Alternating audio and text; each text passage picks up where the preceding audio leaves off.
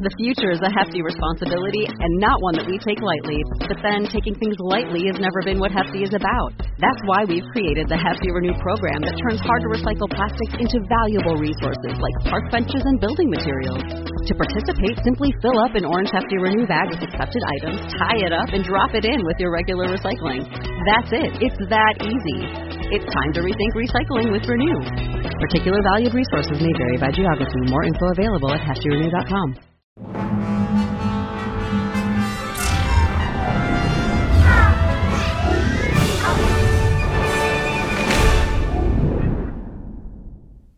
Hey, Rebel Rouser. I'm Allen Voivod, and this is Star Wars 7 by 7 We're at episode number 1752 today, and thank you so much for joining me for it.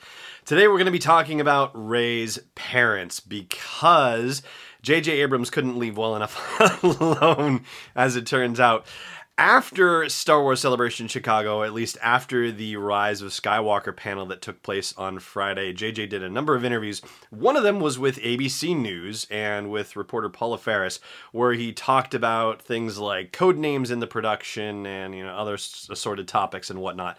But Paula asked him about Rey's parents and whether we would find out who Rey's parents are. Now, naturally, he did not really give 100% you know straight up answer about it. But he essentially did say that we are going to find out something more than what we already know. So there are kind of three parts to his answer in this regard and we can take them one part at a time. One of the things that he talks about is that there needs to be a quote unquote satisfying conclusion and in all honesty, that's a line that has come up not just about this particular topic, but about the movie in general and all the conversations about how it you know has to be the conclusion of the sequel trilogy. It's the conclusion of a nine movie cycle happening across 42 years.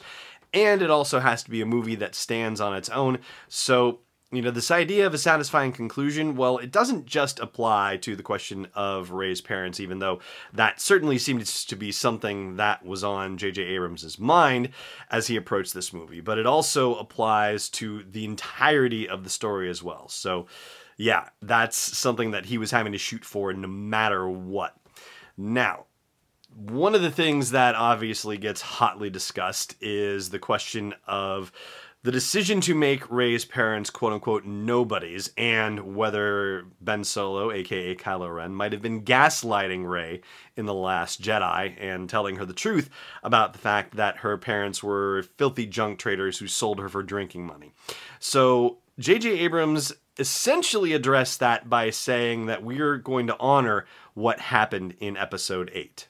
And so for our purposes, what you can read that to mean is that Rey's parents are going to continue to be quote unquote nobodies. In other words, that it's not going to turn out that she's a Skywalker after all, that she is not part of this lineage, which makes sense because if this is supposed to be the end of the Skywalker saga, then she can't be a Skywalker, right? Because anytime she would appear in another movie, she's a Skywalker, and suddenly we are in a Skywalker movie. So, just logically speaking, it seems like that's an impossibility. She cannot be a Skywalker, okay? So, just let's put that out there for discussion. You are more than welcome to hit me up wherever you catch this episode that has a comments feed or at home base for the show at sw7x7.com and tell me if you think differently.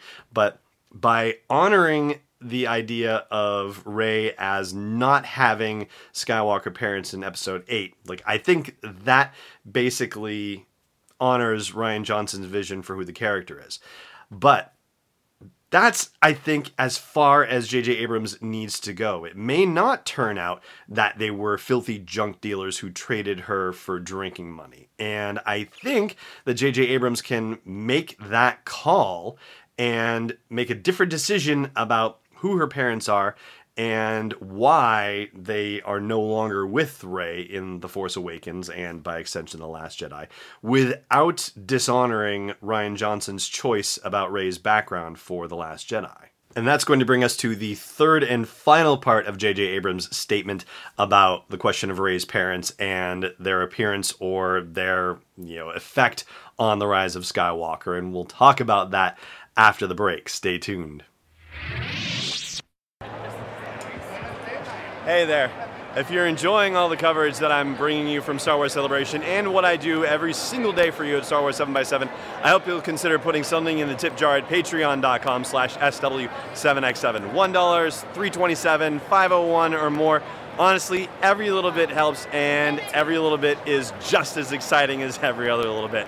Please consider supporting me in the work of delivering Star Wars stories and interviews to you on a daily basis at patreon.com slash SW7x7. Welcome back. All right, so the third part of J.J. Abrams' statement is that there's more to the story than what we've seen, more to the story of Rey's parents than what we've seen.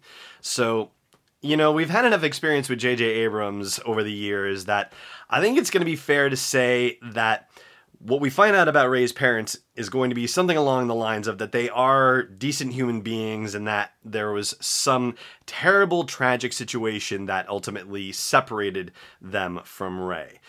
And I'm saying them, but you know, we could even go out on a limb and consider the possibility that there is no dad, just like with Anakin Skywalker, and that some crazy dark side user, and maybe it was Palpatine, but it would be really hard to you know go to these lengths because this would have had to happen what 11 years after palpatine's death? Um, to somehow create a situation where rey was conceived by midichlorians in a random woman somewhere in the galaxy and that be an explanation for why she is as powerful as she is because i would say she's probably powerful on a par with where Anakin Skywalker was. At least that's how she's been presented to us. And, you know, that's how Anakin was created by a whole midichlorian thing. But again, Palpatine dead 11 years, I think it is, by the time Rey would have been born. So, uh, yeah, that seems a little sketchy. But that being said, rolling back to the point of Rey's parents and you know how J.J. Abrams operates, I think ultimately that's what we're going to find out that they are just decent human beings who were forced into some situation completely out of their control and that they are living with a terrible stain of regret and the terrible weight of regret on themselves for what happened and for the fact that they've been separated from their baby girl for so long.